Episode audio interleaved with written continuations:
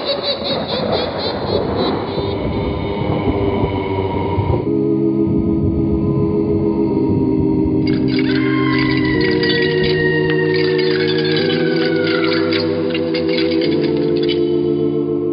Mysterious Old Radio Listening Society Podcast.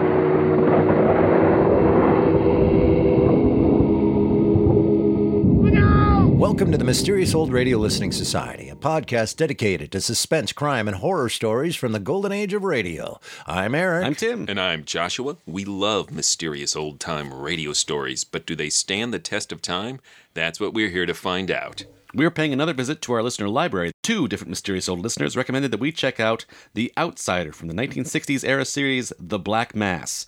Our thanks to both Moses and Ethan. The Black Mass aired on KPFA in Berkeley and KPFK in Los Angeles from 1963 to 1967.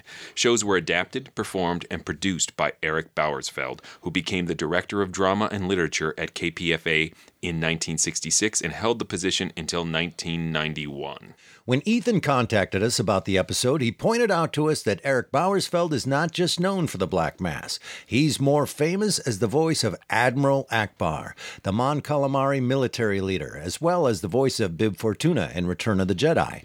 Sadly, Bauersfeld passed away at the age of 93 in April of 2016. The Outsider is an adaptation of a short story by H.P. Lovecraft, one of the most influential horror writers of the 20th century. Lovecraft was known for a distinctive style of cosmic horror, depicting characters driven to madness and disaster when confronted by otherworldly gods, indescribable beings beyond the scope of comprehension. Lovecraft is remembered for his masterful ability to create a sense of dread, his peculiarly expansive vocabulary, and his occasional not-so-subtle racism.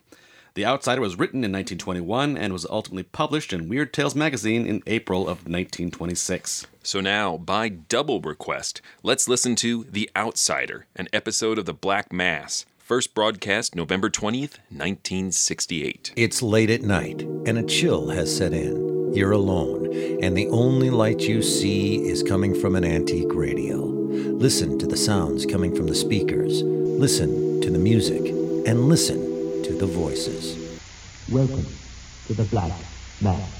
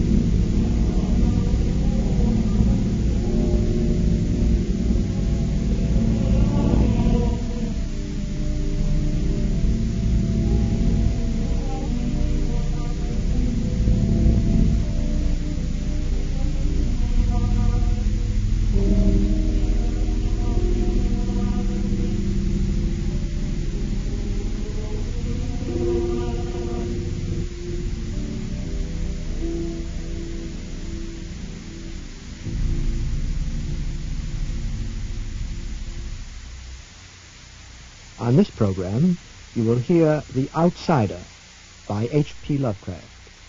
The story was adapted and performed by Erik Bauersfeld. Here now is The Outsider by H.P. Lovecraft.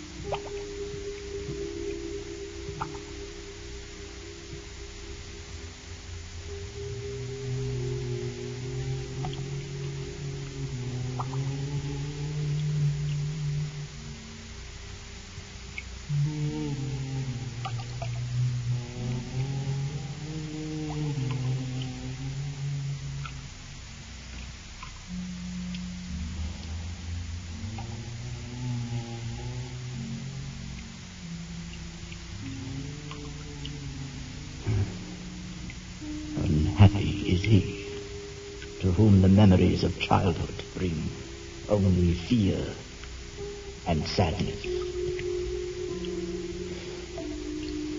I know not where I was born. I remember only this castle, infinitely old and infinitely horrible, full of dark passages and dismal, high-ceilinged chambers.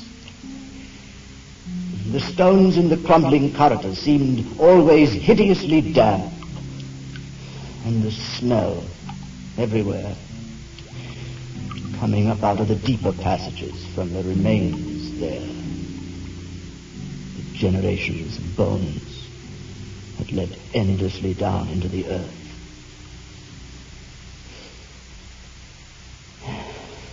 The light was a dim and uniform grey, throwing no shadows. Outside in the forest, there was no sunlight able to come through the trees, the branches thickly interwove overhead, cutting out all sight of anything above. Except there was one black tower of the castle that reached beyond the trees. It rose up inside into a dark and inaccessible height. There was no stairway. It could not be ascended save by an impossible climb up the sheer wall, stone by stone. I must have lived in this place all my childhood, but I cannot measure the time. Someone must have cared for my needs, yet I cannot recall any person except myself or anything else alive. I think that whoever nursed me must have been terribly aged. My first conception of a living person was of something distorted, shriveled, decaying. I remember there was such a corpse. I often went to it with a feeling of reverence and attachment. It was a woman, ancient, lying as she had died, partly eaten around the throat and chest, the terrible gesture of horror in her sprawled position and opened mouth. I would sometimes roam the passage where she lay. I seemed to be drawn there. I wanted to kneel before it, to lie my head against it. Once I recall, I reached out to touch her, and she seemed to draw away in horror as if some instinct of recoil had penetrated to the very bones of the hideous thing. It fell off the ledge, breaking apart on the stones below. I dared not touch her again. Otherwise, to me, there was nothing grotesque in the bones and skeletons that populated my world. They were to me more natural than the colored pictures of living people I found in many of the ancient books that lined shelves and piled corners. From such books, I learned all that I know. No teacher urged or guided me. And I do not recall hearing any human voice in all those years, not even my own.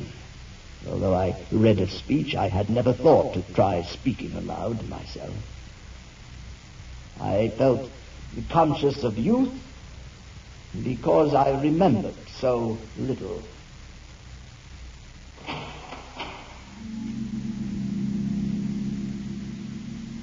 I'd wander outside by the moat, filled with a thick and stagnant water. Imagined it to be the great seas I saw in the picture books.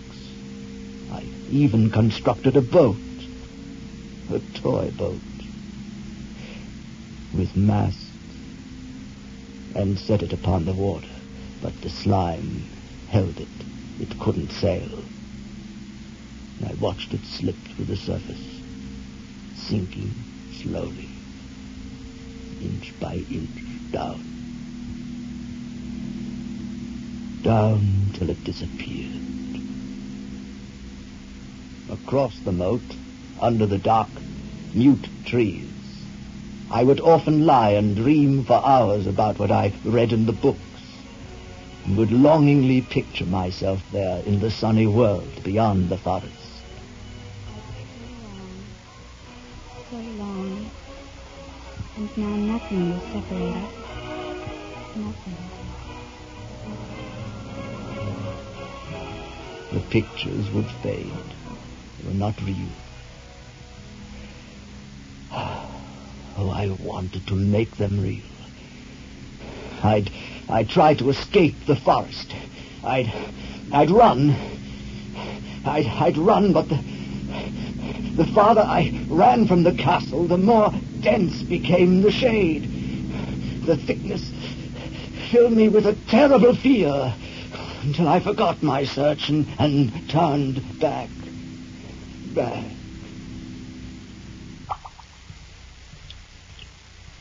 So through endless twilights I dreamed and waited. For what? Only skulls looked up at me, their gaping jaws, their silence. In my madness, I'd crush them. Who put me here? Why? My longing for light grew so frantic I could rest no more. The tower that reached up into the dark absorbed me. I stood beneath it and raised my hands into the abyss. There must be a way. There must be. I stood flat against the stones, grasping them. Strange, I could hold on to the stones more easily than I thought. I pulled myself up. Stone by stone, round the tower and up. Up.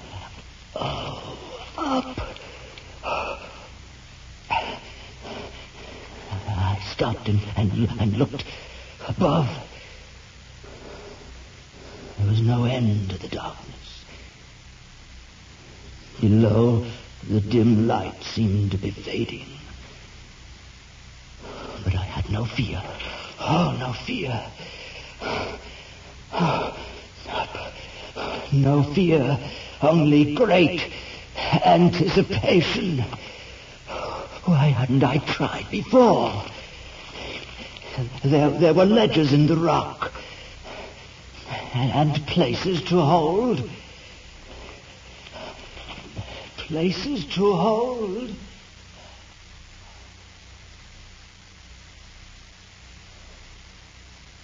Hours later, I had reached the top. I clung to the stone, my head against a roof, a stone panel that would lift. Oh, the climb had strengthened, not weakened me. Oh, it took a mere effort now to brace my shoulders against it and push up and out from the wall. The effort, the strain, was pure joy. It felt as if something else was working, some other thing in me that drew me out. Ah!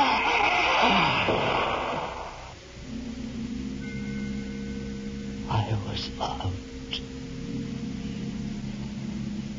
Stone had fallen shut, but I had reached the outside.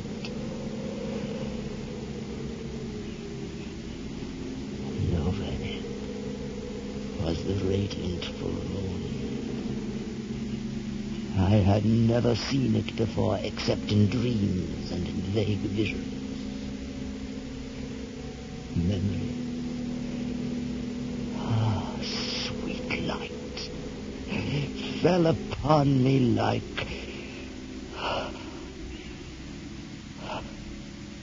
But where was I? How high above the trees? It seemed I was on a stone platform, but vast, an observatory. But there were columns about, broken, and beyond the platform other stones, small ones with inscriptions and dates. Between the stones, earth,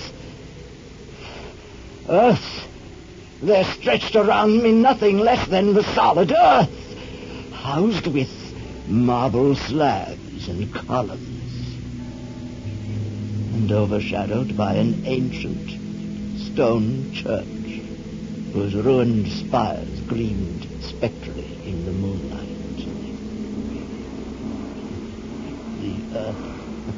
The earth! Was this insanity? Or dreaming? There was a familiarity. Oh, but no, this was the world, and I would go forth to meet it. There were meadows with the smell of grass, and trees that did not cover the sky. Oh, and houses. Some ancient ruins that my mind tried to reconstruct, but others with lights. Ah, I could see figures inside. Lights. Oh, my mind played tricks. If I looked too long, the lights would fade.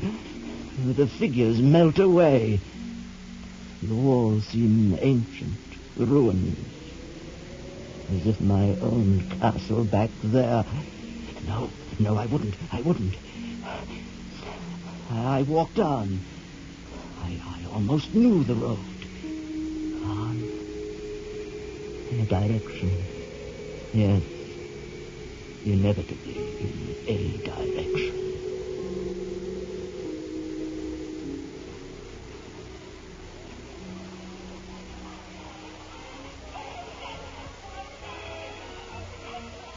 A large lit house, surrounded by a park, with great windows, ablaze with light and sound. There was a courtyard. Oh.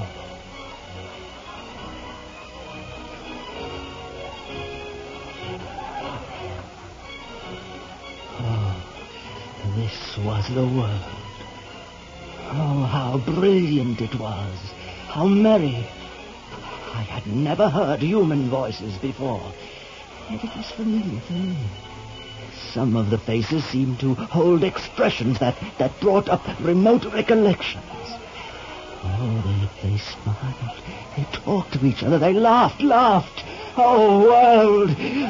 The windows before me were two doors. I put my hands to each, to enter... And pushed opened into the joyous room. And the people became silent. They all stared with a strange and familiar expression. I tried to speak to them, but it was hard to speak. No! I walked toward them, but they fled. Every face distorted. Screams, hands covering their eyes. Stumbling away. Wait. Like mist, they faded before me. They seemed to melt into the walls, through doors, dragging each other. No, wait! Wait.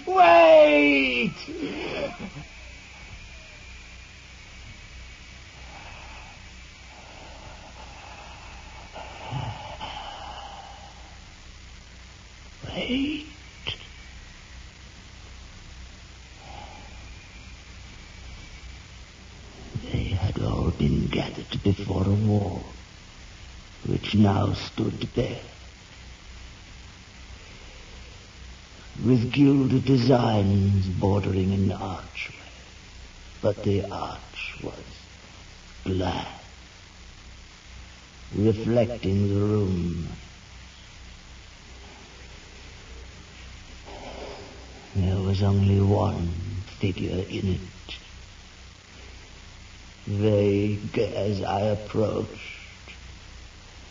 then more and more clearly I could see it. It! Compound of all that is unclean, unwelcome, abnormal and detestable. The ghoulish shade of decay, antiquity and dissolution. Dripping putrid eidolon of some unwholesome revelation. The awful bearing of that which the merciful earth should always hide. It was not or no longer of this world. Yet in its eaten-away bony outlines I saw a leering, abhorrent travesty on the human shape. Mine! No, no, no! The eyes, as I approached, held mine open. I couldn't turn away. But I would wipe out the sight. I'd reach out. I stretched out my fingers to the abomination. To touch a cold and unyielding surface of polished glass. But it would yield. It would yield. It would yield.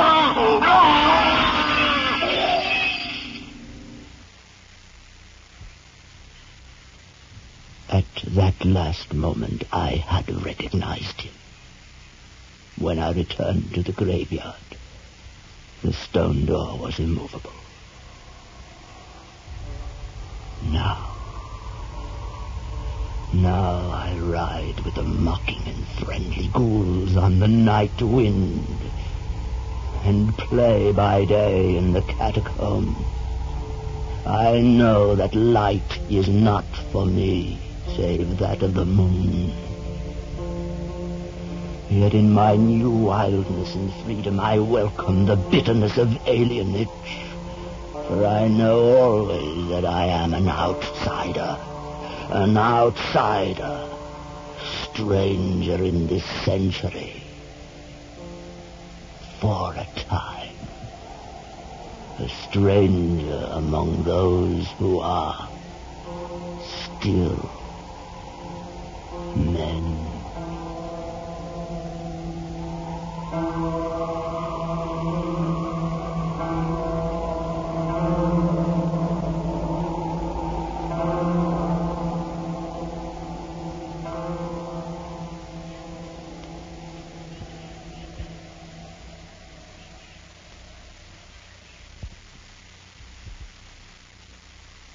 That was The Outsider by H.P. Lovecraft.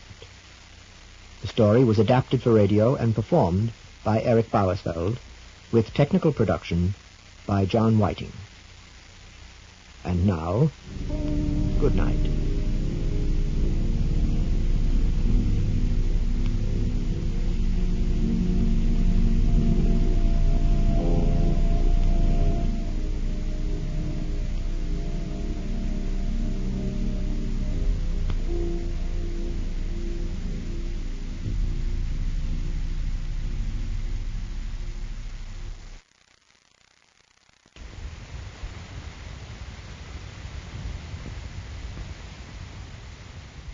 That was The Outsider from the series The Black Mass, here on the Mysterious Old Radio Listening Society podcast. Once again, I'm Eric. I'm Tim. And I'm Joshua. And that was a listener request from two separate listeners, so we get to cross two off our list. Moses and Ethan, thank you for that. Now, I know that Tim is going to have a lot to say, being our resident Lovecraft aficionado, and me not knowing all I know about Lovecraft is from our 130 episodes of this show. I was introduced to Lovecraft because of this show, and the only things I know by him are adaptations of old-time radio drama. I didn't know anything about him before I met Tim or before we started the show. I heard the name but didn't care. As I learn more and more, I'm getting more and more intrigued and sucked in. So I'm sure we'll hear a lot from you, and I'm sure Joshua has an opinion on something. But... But I will say that's three in a row for me in this podcast that I have really enjoyed myself. Not knowing anything about Lovecraft, I think helps me.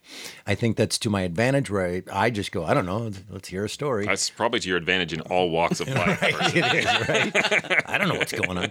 The minute you know canon, that's going to ruin everything for you. And so I don't know this story, and yes, he uses flowery language sometimes that is hard to follow, and the way he writes it or the way he tells a story. And I did have my moments in here. I was like, what now? What's happening? And then I caught up. But overall, I really loved this, especially since it's just a monologue with some sound effects. And I will tell you, if you approach me with that as an idea, I'm going to look at you and say, nope. That's what I assumed, honestly. I was prepared to defend this against your onslaught. Because then it becomes Act 2 of War of the Worlds. Reaching back in time to slap Orson Welles several episodes ago. I will tell you why it works. It's 100% actor driven. This is a brilliant performance. It's not an audiobook. It is a one-man show. It is dramatic. Mm-hmm. And he does a brilliant job of taking something that could very easily fail and become really boring to listen to, especially with how Lovecraft writes, and gave it so much breadth and depth and substance and suspenseful and amazing moments, and made it easier to follow that language of Lovecraft writing. So I will piggyback on that and say, I think I read this story for the first time maybe in my 30s, The Outsider, and I was just like, meh. It felt just too much like a 16-year-old goth's journal entry. Just fan fiction. It felt really adolescent to me. Mm-hmm. And so that's what I've thought of it for a couple decades. And this adaptation of it tapped into what I think is underneath it, had this more primal, deeper human quality to it. And now I want to go back and read the story after hearing this. I think I wrote it off too soon. I think everything you've said is completely accurate. I don't know that I'm going to provide that much more insight, but people will frequently hang on this story that it is Lovecraft's Poe story, his Edgar Allan Poe story, that it is much more a throwback to horror that came before him than to what was going to be coming. Yeah, Telltale Heart. Yeah. Edgar Allan Poe with a little touch of Kafka. It has some of that dream logic of Kafka that you have to sort of buy into. And also pay attention. Those are the moments where you can get really lost. And this is also a story that gets adapted a lot. There's many short film versions of The Outsider. And I totally There's the game show, too. I love the game show adaptation. Moving along. And I totally agree that the performance makes this totally come alive and really gets at the what is good about the actual writing. Did you like the Lovecraft story? I know you probably like all of it, but was this one of your favorites before listening to this? Was this one? No. Oh, really? There's been a lot of adaptations of this, so I got like, it's The Outsider again. But in general, do you like The Outsider? I mean, Joshua's just saying... I kind of agreed with that it's not him at his best. But this adaptation of it, I think, makes me rethink that there's a lot of really good stuff here. So from a novice point of view, and again, for anybody who's new to this podcast, we don't talk at all about these before we sit down. So you're hearing the actual conversation. There's no notes to each other at all. So I wish there were sometimes. So I have my theory on what I just heard, and you're either going to go, what, you idiot, or I got it. At a certain point, I went, so he's in hell, and he's a being in hell, and this is what hell is, and he crawled up and out off of this tower across some kind of bridge of some sort back to human existence, and he is a demon from hell. That is almost literally what it is. Oh, thank God. Oh, thank God. I was drawing from other Lovecraftian sources. I can give specific names to things that he was in the underworld, crawled up the Black Tower, and he is a ghoul. Yeah, Eric. But like I said, that's good. Not in the actual material itself. That's comparing it to other things that Lovecraft has written. So it was really cool because, you know, I don't know what's going on. Does he have amnesia? Was he a child left in this weird place? Well, I don't think you're supposed to know at first. Right. I think you're supposed to ask those questions, and then it slowly becomes apparent. By the time he gets out is when you go, oh. Yeah, when you see the stones with names and dates, like, oh. Well, when he opens the doors and the party at the local carnival or wherever he is in the park starts to scream and run away in horror, and it becomes an episode of Shrek or... Better yet, it's Frankenstein. Yeah. Please don't run away. I don't mean you any harm, but that's when I started. We crawled up and out and this is what's happening. And I also love the idea. I've never really heard this concept before. That to me, all the concepts of hell I've ever heard are communal. It's a bunch of people in one place, you know, wailing and moaning and on fire. This was interesting that hell is alone. And you don't know where you are and how you got there. That seems even more horrifying and miserable than, oh, I'm in hell and everything's on fire. At least there's this guy to talk to and I can lean over and go, doesn't this suck?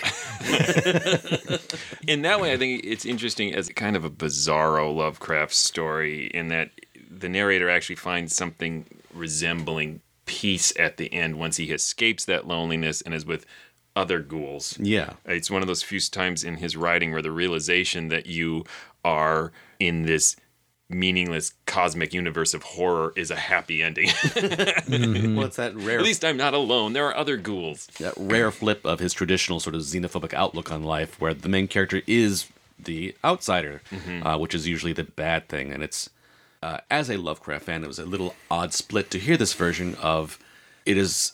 The story told from the point of view of an outsider, someone who is not a white dude, to speak the metaphor. So it has sympathy for it, but also all along the way is just talking about how horrible he is, how forsaken, what a terrible wretch he is. Like, yeah, that's still Lovecraft. Right.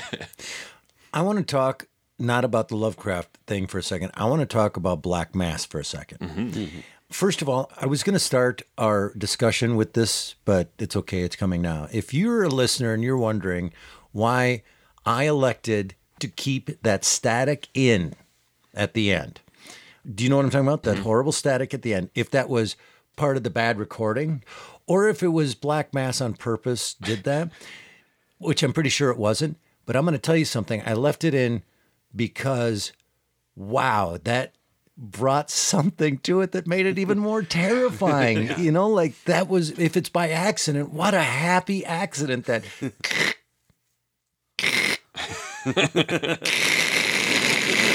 Like, oh my God, that was, I jumped out of my chair. Everyone in the studio died. Right? It was, as I wrote down, the fade to some quick burst static, then that loud burst of static. It was wholly scary.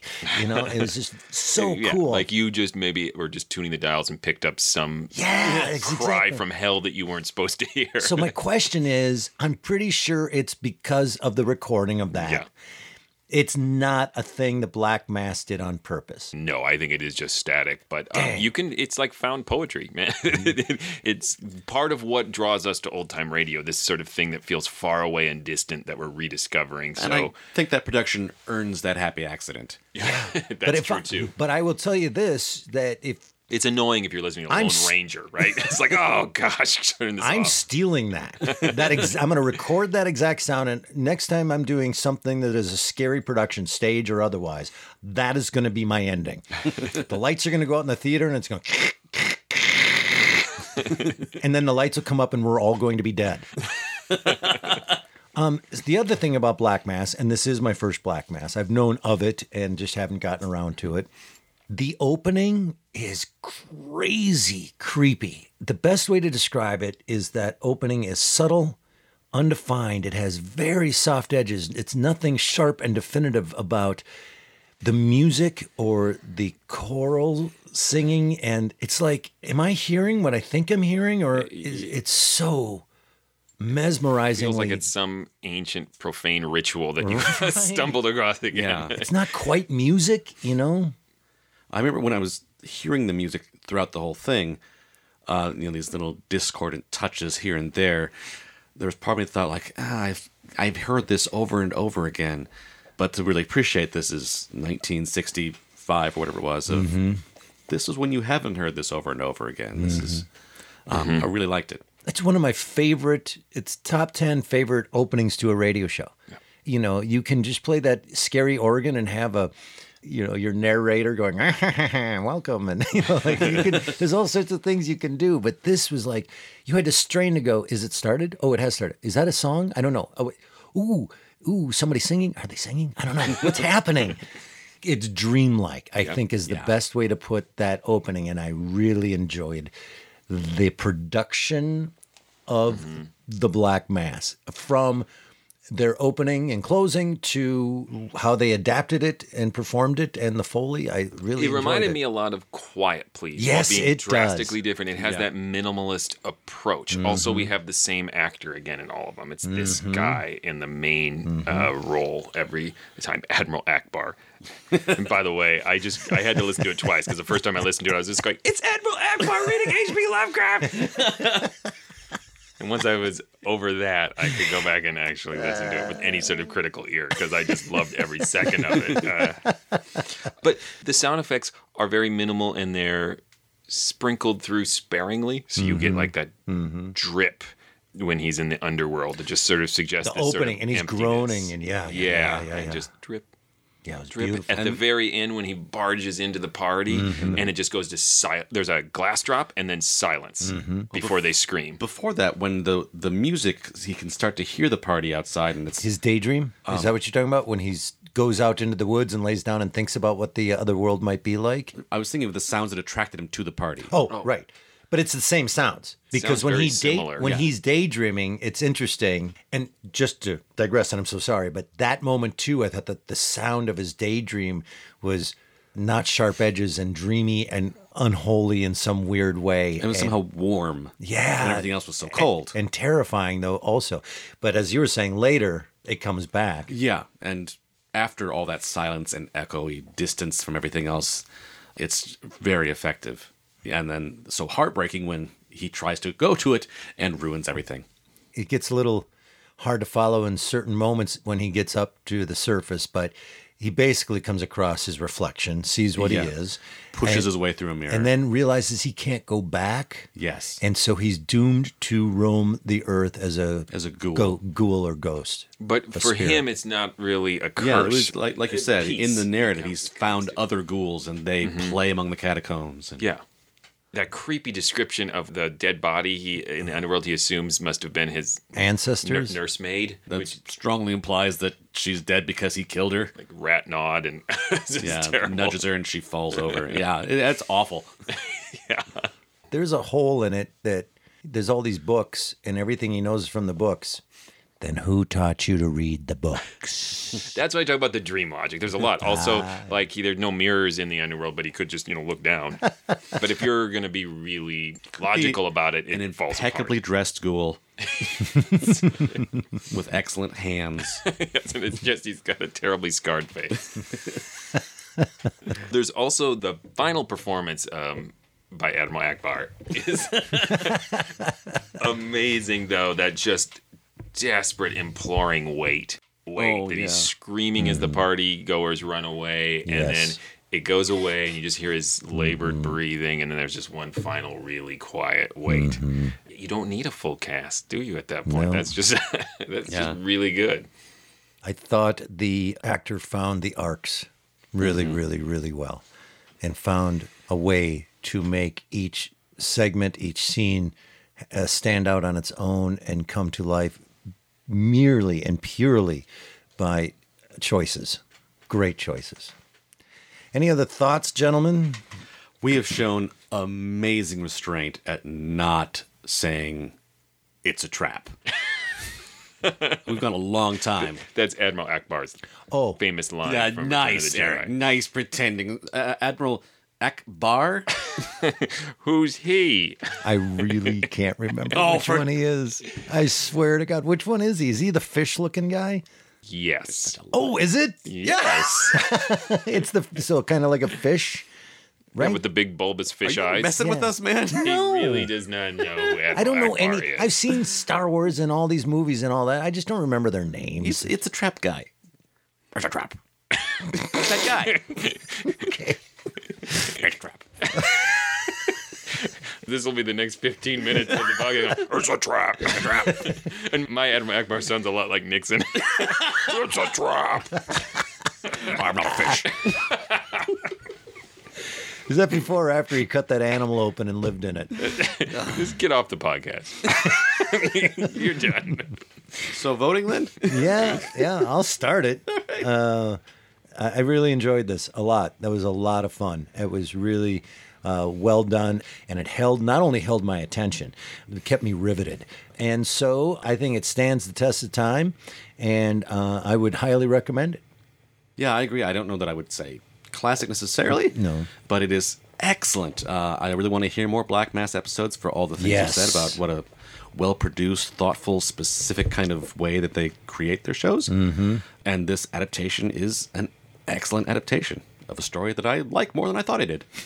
I'm going to go ahead and call it a classic for the reasons that I already stated, is that it actually, I think, not only is true to the original short story, but for me kind of elevates it.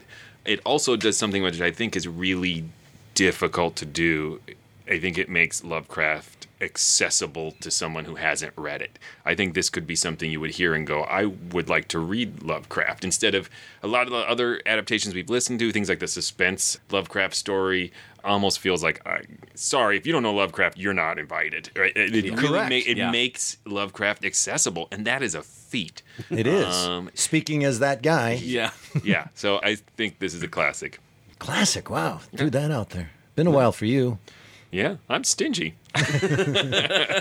Tim, tell them stuff. Please go visit ghoulishdelights.com. It's a trap. You will find other episodes of this podcast there, as well as information about our live shows. It's also a great way to contact us through our contact page, links to social media outlets. I don't know if they're actually outlets, but links to social media, and also just commenting on individual episodes like a lot of folks do, and we appreciate it. You can also go to patreon.com/themorals and support this podcast. We've got all sorts of great rewards, videos of us going, it's a trap. No, but if you want it. We will now. We'll put it up there. And you can also go to iTunes and write a review, because we love reviews. Is that it? That's all you're going to say? Okay. Yeah. If I keep talking, I'm going to say, it's a trap again, because now I've started. Next up is our 131st episode. Is that right? Yes, it is. We are going to be doing a pick from Joshua. And it is going to be an episode of the Hermit's Cave called The House. It's a trap. The House on Lost Man's Bluff. And yes, no spoilers, but it is a trap. Until then. Look out! Stone had fallen shut, but I had reached the outside. It's a trap!